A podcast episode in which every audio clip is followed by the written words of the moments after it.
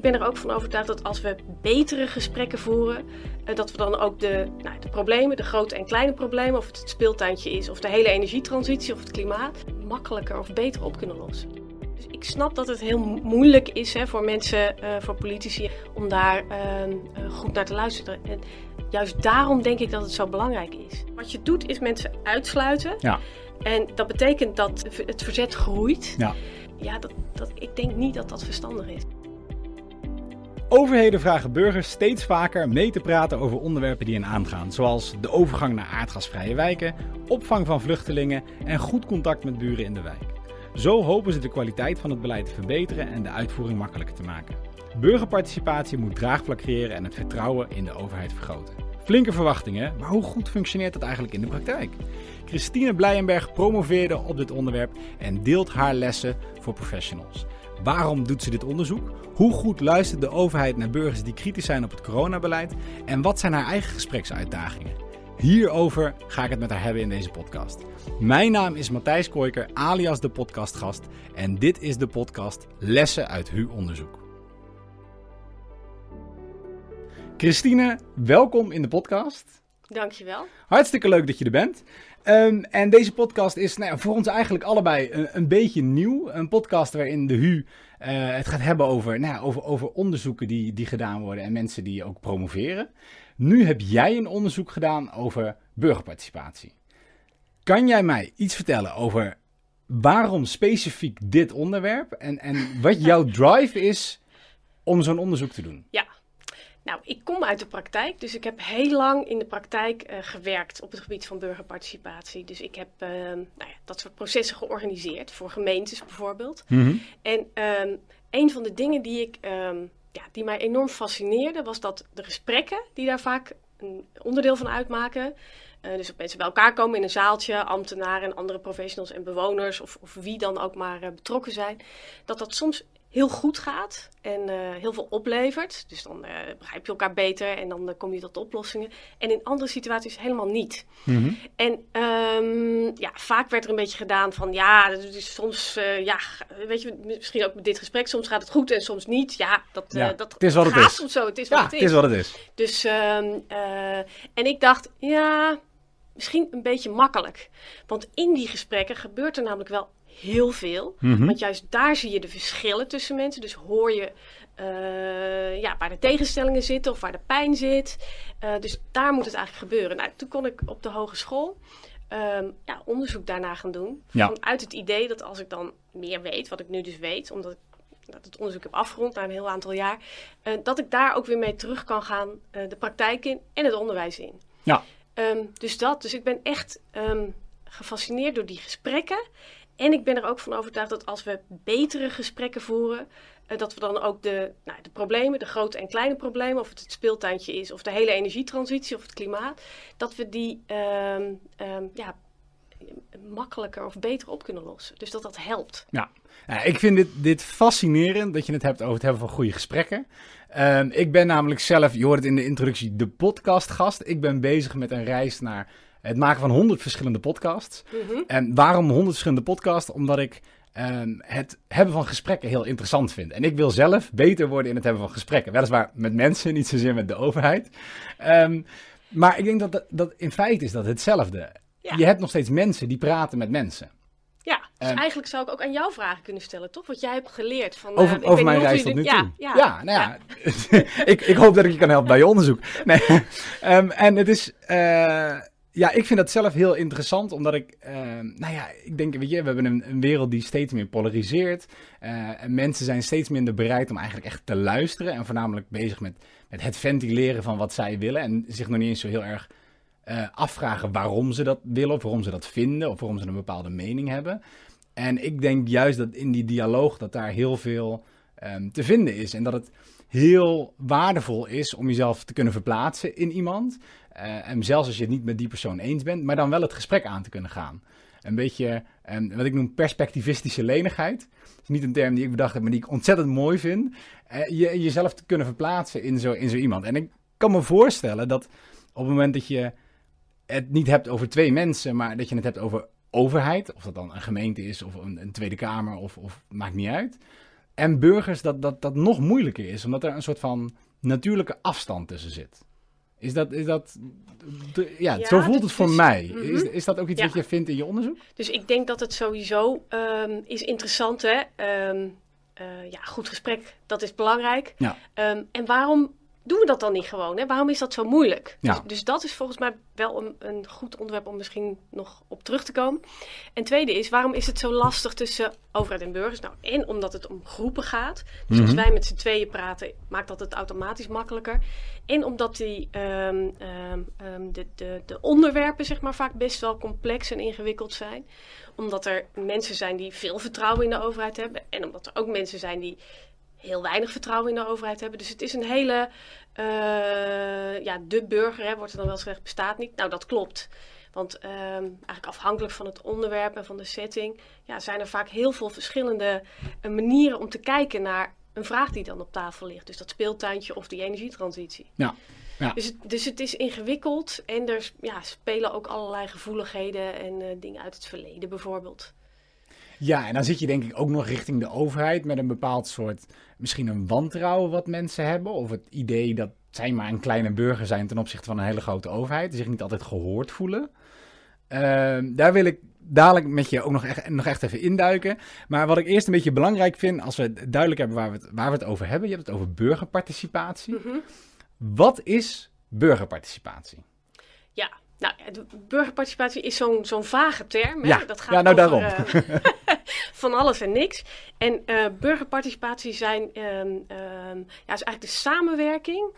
eh, en dat kan vooral praten zijn, maar dat kan ook echt samenwerken zijn. Tussen ehm, eigenlijk iedereen die betrokken is bij een bepaald vraagstuk. En de overheid neemt daar vaak het initiatief in. Ja.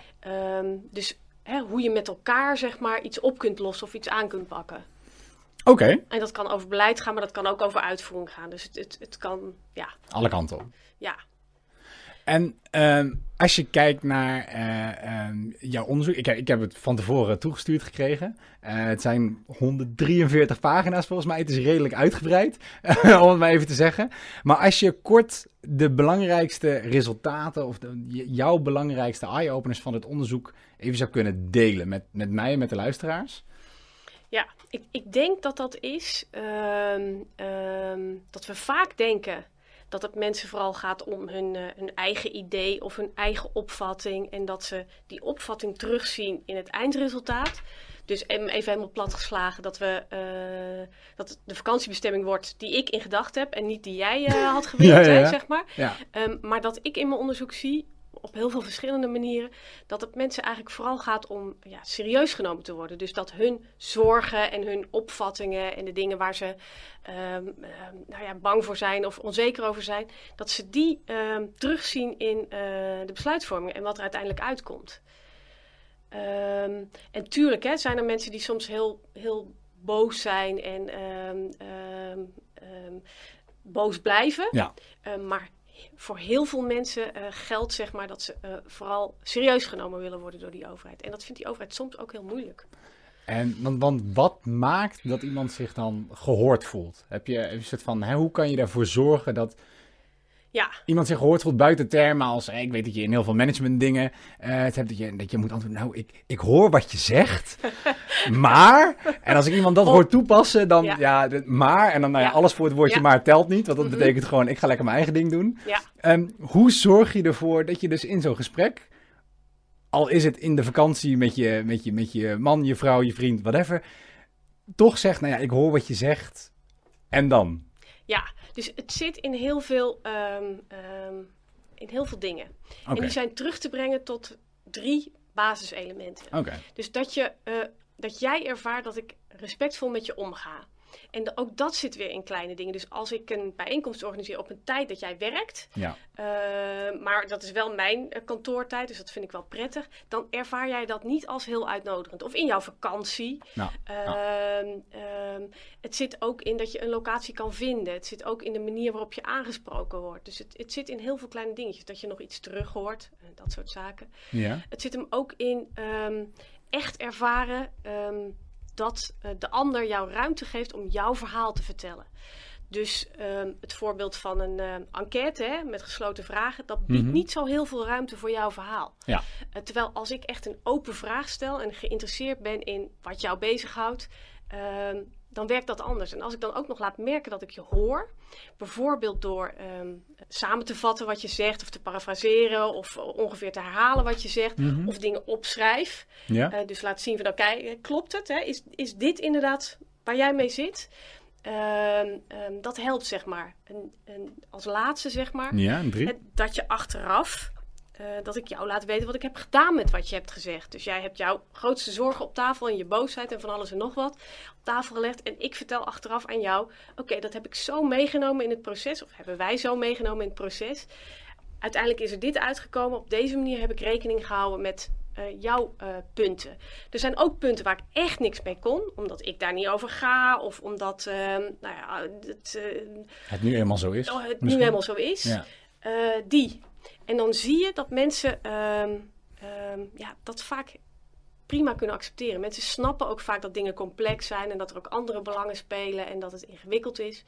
Ehm, maar als je ze eh, maar serieus neemt in eh, dat gesprek. Ja, ja dus samengevat, ja, het tonen van respect op allerlei verschillende manieren die, die je net noemt. Echt zorgen dat iemand zijn eigen verhaal kan vertellen. En vervolgens ook terugkoppelen wat je daarmee doet. Tenminste, dat lijkt me vooral belangrijk als je iemands verhaal of mening niet opvolgt. Ehm, Ja. hè, iemand wil dat hier geen speeltuintje komt en er komt geen speeltuintje, dan zal die blij zijn. Maar komt er wel een speeltuintje, dat je dan toch zegt, nou ja, we hebben het goed meegenomen en eh, daarom is er nu een schommel in plaats van een wippap. Ja. Eh, dat je Ja. mensen dat, dat gevoel geeft. Ja. Oké, en zijn er dan eh, verschillende ja, tools voor of manieren voor hoe een overheid dat aan kan pakken? Want als ik denk aan burgerparticipatie, en ik heb zelf als burger zijn heel weinig geparticipeerd. Dat, dat geef ik onmiddellijk toe. Ehm, ja, ik zie dus alleen maar een soort van stoffig zaaltje voor me. ehm, of desnoods een gymlokaal. Mhm. Waarin voornamelijk lege stoelen staan. En dan een paar mensen die nou ja, niks beters te doen hadden. omdat het op vrijdagochtend half elf was. eh, die daar luisteren naar een paar andere mensen die even vertellen wat er gaat gebeuren. Mhm. Ehm, dat lijkt me dat dat niet de enige tool is. Het lijkt, volgens mij is dat een beetje een ouderwetse Ja, kijk die ik heb op burgerparticipatie. Ja ik, ik denk, er zijn heel veel tools. Oké. En ehm, eh, ik denk dat je, en dat maakt het ook eh, vaak eh, een beetje ingewikkeld. Want burgerparticipatie is dan al heel breed en dat kan op allerlei manieren. En dan heb je ook nog heel veel tools. Ja. Dus hoe maak je dan keuzes, hè, zou je kunnen zeggen. Ja. En ik denk dat die, die drie punten die we net, waar we net over spraken, zeg maar, dat dat eigenlijk ja, een soort richtinggevende ehm, eh, dingen zouden moeten zijn in de keuzes die je voor tools maakt. Dus je kan een bijeenkomst organiseren, dat kan soms heel goed werken. Ehm, maar op andere onderwerpen of in andere situaties is misschien toch een vragenlijstje via Facebook wel heel veel beter en handiger. Ja. Dus je moet elke keer eigenlijk kijken van wat past er bij deze situatie. eh, bij de doelen die we hebben als overheid met die participatie. En welk, welk instrument past daarbij? Of aan welke, ja, welke kenmerken heeft zo'n instrument? En soms hè, ehm, is zo'n bijeenkomst wel heel prima en hartstikke goed. Ja. Dus het is niet zo dat dat, eh, dat, dat ouderwets is, dat het afgedaan is. Want gewoon een goed, nou, dat weet jij ook, een goed gesprek tussen mensen, ja, kan superveel opleveren. Ja. Ja. Ja, en dat brengt me eigenlijk een beetje bij nou wat je in het begin zei. Waar, waarom hebben we niet gewoon een goed gesprek? Hè, waarom doen we dit niet gewoon? Dus het is één op één kan het, als je er de tijd en de ruimte voor schept. Kijk, ik vind zelf eh, het voordeel aan podcasten, wat ik doe, is dat je schept gewoon een half uur of drie kwartier of een uur de tijd, waarbij je specifiek zegt, oké, we gaan het alleen over dit onderwerp hebben. En wat ter tafel komt, komt ter tafel. En natuurlijk, je kan doorvragen, maar je kiest van tevoren wel een soort van bepaald doel en een bepaald onderwerp uit waar je het over gaat hebben. En ik denk dat die tijd en die ruimte creëren, dat dat heel erg helpt bij de ondersteuning van een goed gesprek. Ehm, ik kan me alleen voorstellen dat mensen daar, nou ja, ik zeg al, met, met de overheid misschien niet altijd op zitten te wachten. Of niet altijd weten dat die ruimte er is. Is dat ook iets wat je, wat je tegenkomt? Dus ik ben zelf, eh, nou ja, ik zeg ik heb nooit meegedaan met burgerparticipatie. Maar ik vind dat soort dingen op zich wel heel interessant. Maar ik denk ook dat er vaak, dat er misschien allemaal dingen spelen waarbij ik helemaal niet weet dat er een soort van mogelijkheid is om als burger zijnde te participeren. Ehm, even kijken hoor, heel even. Eh, terug naar waarom is het zo, waarom doen we dit niet Ja, gewoon, waarom- hè? ja. waarom doen we dit niet gewoon? Ik, ik, ik denk dat we het niet eh, gewoon altijd doen, omdat het heel lastig is. Dus het klinkt best wel eenvoudig. Mhm. Dus ook met dialoog aangaan. Ja, we moeten de dialoog aangaan. Nou, kom op, daar gaan we. Ja. Ehm, maar als dingen belangrijk zijn, hè, bijvoorbeeld voor, eh, voor de overheid, maar ook voor burgers. Hoe belangrijker iets voor je is en hoe sterker je overtuigd bent dat iets op een bepaalde manier moet. Dat zie je bijvoorbeeld in die energietransitie.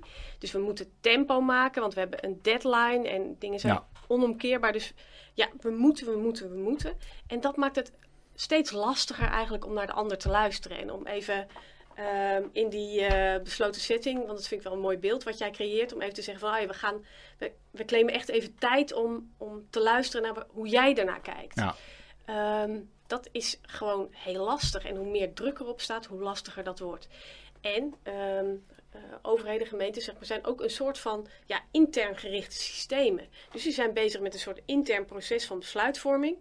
En dan komt die eh, burgerparticipatie erbij. En dan moeten ze, eh, na- of dan moeten ze, en dan gaan ze naar buiten. Ja. En dan moet je eigenlijk je eigen proces en je eigen planning moet je heel even los kunnen laten. Dus je moet echt ehm, ehm, ja, openstaan voor wat er buiten gebeurt. En dat is, dat is gewoon heel lastig. Ja.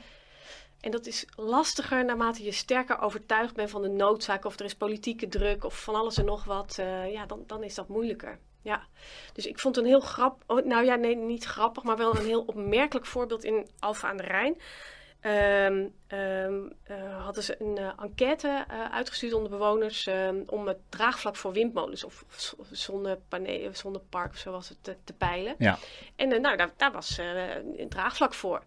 En als je keek naar hoe de vragen waren gesteld, hè, als je het hebt over de ruimte geven om je mening te geven, die vragen waren heel sturend en dingen waren zo geformuleerd dat er eigenlijk niet anders uit kon komen dan dat er ehm, Er moeten windmolens ja, bij. en- ja, wij willen windmolens. Ja. En nou, in die enquête is het dan, kan je het heel goed zien, bij wijze van spreken. Maar in gesprekken ehm, gebeurt dat ook vaak. En dat zit dan in woordjes. In eh, hoe bepaalde vragen worden geformuleerd. Of in, of in hoe een methode wordt ingezet. Ja. Of in hoe er teruggekoppeld wordt. Dat in de terugkoppeling toch bepaalde dingen wel overeind blijven en andere dingen ehm, eh, niet. Ehm, ja, dat komt omdat als we luisteren, denken we, oh ja, dat past in ons straatje. En automatisch denken we, oh ja, oh ja binnenhengelen, binnenhengelen. Ja, ja. En dan denk je, oeh, dat past niet zo in ons straatje. Oh, dat past helemaal niet in ons straatje. Hmm, nou, en mensen zijn ook nog emotioneel. Eh, nou, ook dat, daar is ook veel onderzoek naar gedaan. En wat dat doet met mensen. Dus als ik iets hoor eh, van iemand ehm, eh, waar ik het volstrekt niet mee eens ben. Wat helemaal haak staat op, nou ja, wat er voor mij toe doet in het leven. Ja, dan, dan, dan krijg ik fysiek ook allerlei reacties. Dat is echt vervelend. Ja. Dus dan wil ik of vechten of vluchten. Nou, dat soort primaire reacties komen er dan. Dus het vraagt eigenlijk heel veel van die ambtenaren en bestuurders om eh, ja, te luisteren naar die mensen die eh, iets heel anders eh, zien of vinden. Die denken, ja, klimaatverandering, ach. Ja, ik wil zeggen, want dan heb je, je hebt verschillende groepen.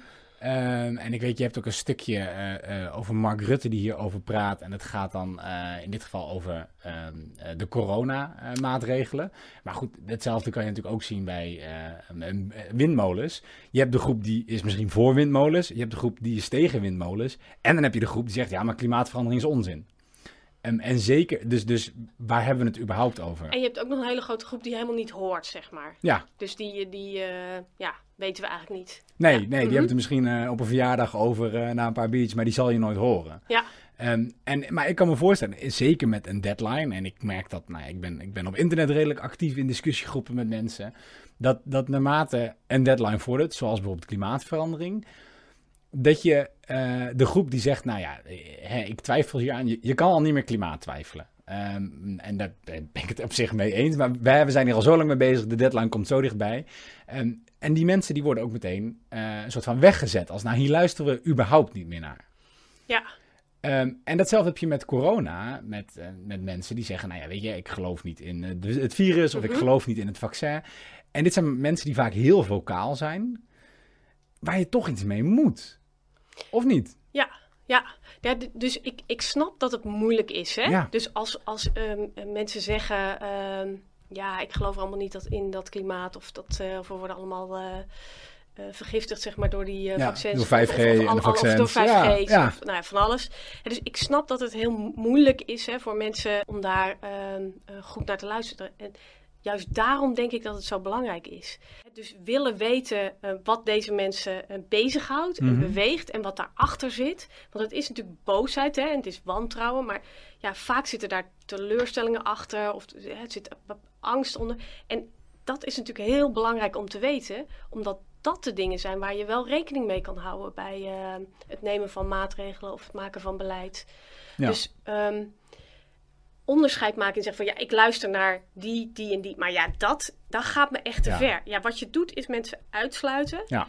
En dat betekent dat uh, het verzet groeit. Ja.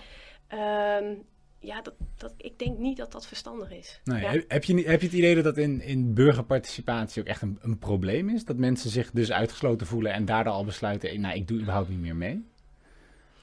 Um, nou, het is zeker zo dat uh, uh, de mensen die meedoen aan burgerparticipatie, dus praten met de gemeente, dat is een kleine groep van alle Ja. burgers. Dus een hele grote groep mensen die doet dat niet. En dat kan allerlei praktische redenen hebben. Ik heb gewoon andere dingen te doen op maandagavond. Of uh, nou ja, ik vind het niet zo belangrijk. Of ik heb druk met mijn gezin. En er zit ook een deel bij, uh, ja, dat denkt, dit heeft geen zin. Of er wordt niet naar mij geluisterd. Ja. Of um, ja, ze doen toch wat ze willen. Dus dat soort overtuigingen spelen ook, ja. Ja. En dan, um, je ziet dat elke keer rond verschillende onderwerpen eigenlijk oppoppen, zou je kunnen zeggen. Uh, en dan wordt er vaak gezegd van ja, maar dat zijn elke keer verschillende onderwerpen. Maar wat deze mensen bindt, is dat ze, het, dat ze ervaren, zeg maar, dat hun perspectief um, ja, niet serieus wordt genomen door, uh, door de overheid. Dus ze herkennen zich niet in de, in de keuzes die gemaakt worden. Maar dat gaat wel heel ver af van gesprekken misschien. Maar goed. Nee, ja, maar ik vind, ik vind het onwijs interessant. Want ik wil wel even teruggrijpen naar je, naar je onderzoek. Um, want hoe lang ben je in totaal bezig geweest met je promotieonderzoek? Wil je dat echt weten? Ik Ja. ben er best lang mee bezig geweest. Dus ik, Ja, ik ben uh, heel ik ben dus benieuwd. ik ben, um, uh, denk ik, um, zes jaar echt met het onderzoek bezig geweest. Ja. En wat was voor jou dan eh, zes jaar lang? Dat begon in een tijd ver voor corona. Eh, je kan Ja. het je bijna niet meer voorstellen. Ehm, wat is je grootste uitdaging geweest over die zes jaar met dit onderzoek? Of, of pak er twee of drie. Ik kan me voorstellen dat je meerdere dingen tegen bent gekomen. Ja, die zijn. Kijk, wat ik, wat me, wat ik altijd, wat ik nog steeds, wat ik eigenlijk het liefst doe, is bij gesprekken zitten en gewoon kijken wat er gebeurt. En luisteren en duiden hoe dat gaat en hoe dat beter kan. Dus dat eh, was mijn drijfveer eigenlijk in al die jaren, ook als het lastig was. En ik denk dat ik me, ik kwam uit de praktijk, hè. Ik denk dat ik me een beetje heb verkeken eh, op eh, eh, de overstap die ik maakte naar wetenschappelijk onderzoek doen. En wat daar allemaal bij komt kijken en wat dat vraagt. Ja. Ehm, en dat ik vooraf zei, oh ja, ik ben niet echt zo'n solist en ik werk graag samen met mensen. Maar ja, dit, zo'n proefschrift schrijven, eh, ja, is best echt heel solistisch. Want Dat jij schrijft het en je ja. doet het niet met een team. Of, eh, dus ook de tegenslagen die daarin zitten, die ja, komen op jouw bordje. Dus de, de eenzaamheid, zeg maar, zou, je- zou je kunnen zeggen. Eh, ja, dat, dat heb ik wel echt heel taai Ja, dat is wel. Ja. En dan heb je wel Ja. hopelijk gewoon een goed nou ja, een klankbord en mensen met wie je dat toch een beetje kan bespreken, ook al voelt het zo eenzaam. Ja, maar het is echt anders dan wanneer je in een team werkt. Ja, ja. Want uiteindelijk hè, ja, moet jij weer aan de bak. Dus ga jij het oplossen of ga jij verder of eh, ga jij... eh, ja. ja. Oké. En als je kijkt, ik kan me voorstellen dat je over die zes jaar, je, ja, je kwam uit de praktijk, je bent heel erg bezig met gesprekken. Mhm. Ehm, dat je nog heel veel geleerd hebt over de afgelopen zes jaar. ja. En, en wat zijn van jouzelf, als je gewoon een gesprek hebt, of dat nou een face-to-face gesprek is met de overheid, wat vind jij zelf je grootste eh, uitdagingen nog in een gesprek? Wat vind je zelf misschien nog moeilijk? Ehm, ja, kijk, mijn promotor Novelle Aert zei is van, eh, ja, we doen onderzoek naar gesprekken. Maar ja, ik, ik kan het zelf ook niet, of we kunnen het zelf ook niet. Hè. Dat vond ik wel heel on- Ja. ontwapenend. Zo van, nou, je kan best iets onderzoeken, maar het zegt nog niet dat je het zelf heel goed kan. Dus ik denk dat dat eh, voor mij ehm, net zo eh, geldt. Ehm, ik denk dat ik misschien meer... ehm, dus ik heb wel een soort van vaardigheid ontwikkeld om heel erg te zien wat er gebeurt in Mhm. interacties en wat er bij de ander gebeurt. En eh, dus als ik daar met mijn gedachten bij ben, gaat dat best goed. Maar de voorbeelden waarvan ik dan denk, hoe is het mogelijk, dat gaat meer over het organiseren van, gesprekken in burgerparticipatie. Ehm, ja, ik heb wel eens meegemaakt dat we echt iets heel goed hadden voorbereid. Van alsof er kwam niemand. Ja, Ja. daar hadden we toch iets. En er kwamen wel mensen, maar die wilden niet mee in ehm, wat wij hadden bedacht. Die zeiden gewoon, nou, dit doen we niet. Ja, ehm, nou, dat is dan op zo'n moment denk je echt van, oeh, slik. eh. Ja. Maar achteraf denk ik, ja, dat hebben we echt niet goed gedaan. Hoe, hoe ben je daar op dat moment mee omgegaan? Kan je, nou, dat, kan je dat nog wij, waren, wij waren helemaal, eh, volgens mij hebben we geprobeerd om mensen om te praten. Eh, maar wij, wij waren als team helemaal eh lam geslagen. Zo van, Ja. wat, wat, wat is dit? Ja. En ook dan, hè, dat herken ik namelijk ook van mensen uit de praktijk, is de eerste neiging om het bij de ander te leggen. Oh ja, dat zal wel. huh? Ja, terwijl je natuurlijk op of- zoek moet naar, oh ja, wat hebben wij zeg maar in onze aanpak niet handig gedaan, niet goed gedaan, Ja. eh, waardoor we op dit punt zijn beland. Ja. Ja. Ja. Oké. Ehm, en als je... eh, eh, we, hadden, net al een, een mooie drie tips over nou ja, wat mensen doen... Of, of hoe je ervoor kan zorgen dat iemand zich gehoord voelt. Ehm, heb je dan nog tips als mensen, een professional... of misschien zelfs een beginnende professional... ehm, eh, die wil dieper op dit onderwerp in, inzoomen... of die wil hier induiken. Wat moet je dan, buiten jouw onderzoek... nog meer lezen of, of heb je tips daarin? Hoe kan je hiermee aan de slag? Ehm, ja, nou ja, ik, ik denk even een hele simpele tip is begin bij de ander. Oké. Dus begin altijd bij de ander. Ik denk dat dat er eentje is die, eh, ehm, eh, die belangrijk is. En ook best moeilijk, zeg maar soms. Ehm, dus dat. En ehm, ja, ehm, ik dacht van wat is nou leuk om te lezen bijvoorbeeld, hè? Of Mhm, om te ja. kijken. Ehm, ik heb ehm, eh, dit boek. Het gaat niet echt over participatie, maar dat gaat over eigenlijk allerlei eh, soorten van. Ik zal The Art of Gathering heet het. How we meet and why it matters. Ja. Het gaat over bruiloften, maar ook over eh, ingewikkelde gesprekken over discriminatie en racisme. Dus eigenlijk alles. Ja. En het is vanuit de praktijk geschreven. eh, maar er zitten heel veel, het is en heel herkenbaar en er zitten ook heel veel ja, waardevolle dingen in waar je volgens mij eh, in de praktijk iets mee kan. Bijvoorbeeld dat je als gespreksleider ehm, eh, drie functies hebt. Je moet deelnemers aan een gesprek beschermen tegen elkaar. Ehm, tweede is, is dat je ehm, eh, mensen moet verbinden. Ehm, en derde is dat je iets met de machtsverschillen moet doen. Dus dat je, dat je moet eh, egaliseren. Dus dat je moet zorgen dat iedereen gelijk is. Dus nou, dan denk ik van, oh ja, dat zijn dingen die ook vaak ehm, beter kunnen in gesprekken. Ja. Ehm, veel mensen gaan ook niet naar dit soort bijeenkomsten. Dat ze denken, ja, er zitten weer drie mensen die super dominant zijn en de hele avond vol praten. En ja, daar heb ik gewoon niet zoveel zin in. Ja. En dat, eh, nou ja, als gespreksleider heb je dus als belangrijke taak om ervoor te zorgen dat iedereen eh, gehoord wordt. En niet die drie mensen die, eh, eh, die heel boos Die zijn. Of een, ja, die de boventoon voeren. Ja, ja. ja. Nou, dus volgens mij een hele toegankelijk boek. Ja. Oké. Ehm, en je hebt, kijk, een van de dingen die ik heb geleerd in mijn, die ik tot nu toe heb geleerd in mijn Oh ja, reis, leuk. is ik ben nog Mhm. bezig, is het praten. Het praatgedeelte van een gesprek, dat kon ik altijd al. Ik ben op een of andere manier ben ik een, een, makkelijke prater. En eh, je valkuil is dan een beetje dat je heel snel in een gesprek de boventoon voert. Dat je een van die mensen wordt die eh, misschien ehm, nou ja, de, ja, luidruchtig de mening van iemand anders wegdrukt. Ook al is dat onbedoeld. En dat het beste wat ik kon leren, of wat ik wil leren, luisteren is. Dus eigenlijk het luisteren en dus zorgen dat iemand anders eh, eh, zich gehoord voelt, dat dat zo onwijs belangrijk is in een gesprek. Ehm, en daarom, dat zei ik in, in het voorgesprek al tegen jou, ik hou heel erg van gesprekken over dingen waar ik niet zo heel veel van af weet. Want dat is eigenlijk makkelijk, dan heb ik niet zo heel veel te vertellen en vooral heel veel te vragen. Ehm, heb jij wat dat betreft ook tips over hoe je beter zou kunnen leren luisteren als, als professional in, in, in dit gebeuren? Of gewoon zelf dingen die jij in het dagelijks leven probeert toe te passen? Dus tips om, om echt te luisteren in een gesprek. Ehm, ja. Dat begint eigenlijk met eh, eh, open vragen eh, stellen. Ja? ja, ook, ook echt weer de aandacht naar de ander. Dus eigenlijk je, je, je eigen gedachten of ideeën daarover proberen te parkeren. En de dialoog hè, is natuurlijk een methode die daar ehm, eh, bij helpt. Ehm, dus echt ja, proberen je eigen opvattingen thuis te houden. Ehm, en het is volgens mij ook eigenlijk altijd iets wat, ehm, niet één gesprek is. Hè. Dus als je echt door te luisteren verder wil komen in het vinden van oplossingen, hè, dan moet je heel goed naar elkaar luisteren. eh, om op een gegeven moment samen tot iets nieuws te kunnen komen.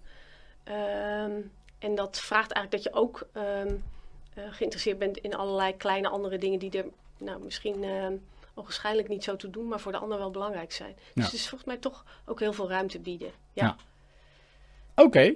Ja, ik denk dat we, dat we zo al hartstikke veel mooie tips in ieder geval verzameld hebben in, in de podcast tot nu toe. Ehm, je bent in principe klaar met je onderzoek.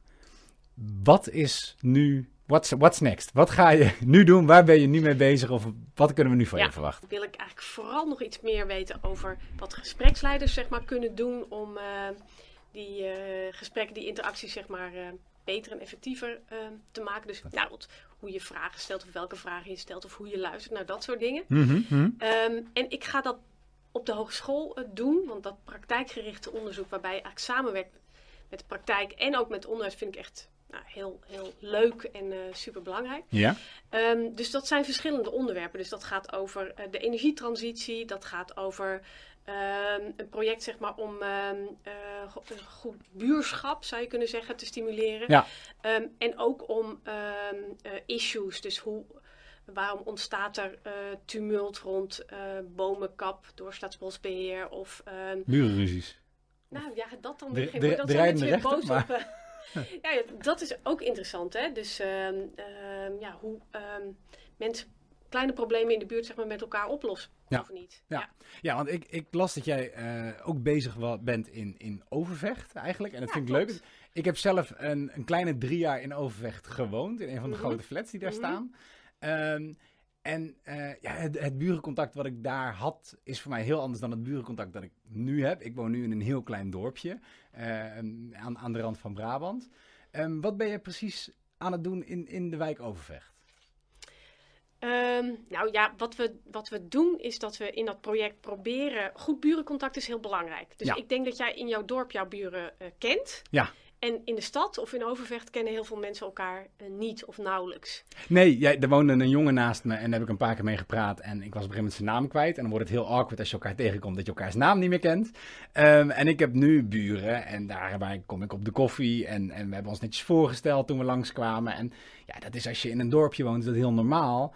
Maar in een hele grote flat waar je Ja. redelijk anoniem bent, Ja. voelt dat ook Ja. niet alsof je dat hoort te doen of zo. Ja, terwijl ook juist in zo'n anonieme flat is het eigenlijk heel eh, prettig voor je thuisgevoel, zeg maar, om je buren te kennen. Dus Ja. dat je weet dat als er iets is, hè, dat, je, dat je bij ze aan kan bellen, dat je dan weet bij wie je aanbelt. Ja. Ehm, en tegelijkertijd eh, weten we ook als het gaat om het contact met onbekenden, ehm, ehm, hoe, eh, hoe, hoe meer anders ik ben dan jij, zeg maar, hoe groter de stap is om dat contact te leggen.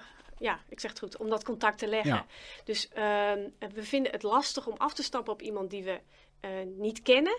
Eh, en als iemand dan heel anders is dan, dan wij zelf zijn, dan is dat eigenlijk nog lastiger. Ja. Eh, dus mensen ehm, helpen, en dat kunnen professionals in die wijk doen, hè, bij het zetten van die eerste stap.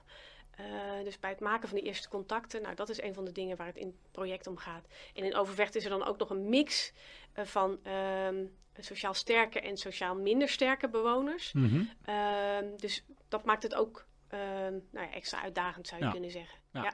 Nou ja, ik vind het wel grappig dat je dat zegt over eh, hè, dat het voelt dat het moeilijk is met mensen met wie je minder gemeen hebt. Ja. Want ik eh, in, in de, de flat waarin ik woonde, voelde ik me een, soort van minderheid. Dus in mensen van, van mijn leeftijd en met mijn achtergrond waren er veel minder. En er woonden heel veel eh, eh, buitenlandse Nederlanders in de, in, de, in de wijk, als ik het zo mag zeggen. En, en dan, dan voelt het een beetje lastig. Nou, ik rijd toevallig een motor. En er waren een aantal motorfietsen die beneden stonden, die ook van, van eh, nou een Marokkaanse en een Turkse man waren. En daar had ik eigenlijk nooit contact mee, totdat ik een keer op mijn motor aankwam. En zij zagen dat. En we raakten aan de praat. En vervolgens heb ik iedere keer als ik ze tegenkwam, hadden we hartstikke leuk contact. En bleken we best wel veel gemeen te hebben. Terwijl het op afstand, ze waren een stuk ouder dan mij. En ja, d- toch eh, Ja. mensen die hele anders... Maar dat is een leuk voorbeeld, toch? Dus Ja. dat, je, dat je denkt van, oh ja, maar dit, deze mensen zijn anders dan ik. En dan is er, eh, heb je iets gemeenschappelijk. En dan heb je een haakje eh, voor dat contact. Ja. Dus als je dat haakje te pakken hebt, vanuit professional gedacht dan. Als Ja. je een haakje kunt maken of kunt organiseren. Dus ook zo'n ehm, Ehm, Zo'n voorbeeld dat een, een klein rampje in een straat, dus een storm waarbij er veel bomen omvallen, of ehm, eh, soms ook eh, eh, nou, iets naars, zeg maar, kan heel verbindend werken in Ja. de buurt. Want dan raken mensen met elkaar in gesprek en dan hebben ze iets gemeenschappelijks, namelijk die bomen opruimen of ehm, een incident, zeg maar, wat is gebeurd, ehm, voorkomen dat dat weer gebeurt. En dan ontstaat er iets. Ja. Ja. Dus, eh, nou ja, leuk, leuk voorbeeld.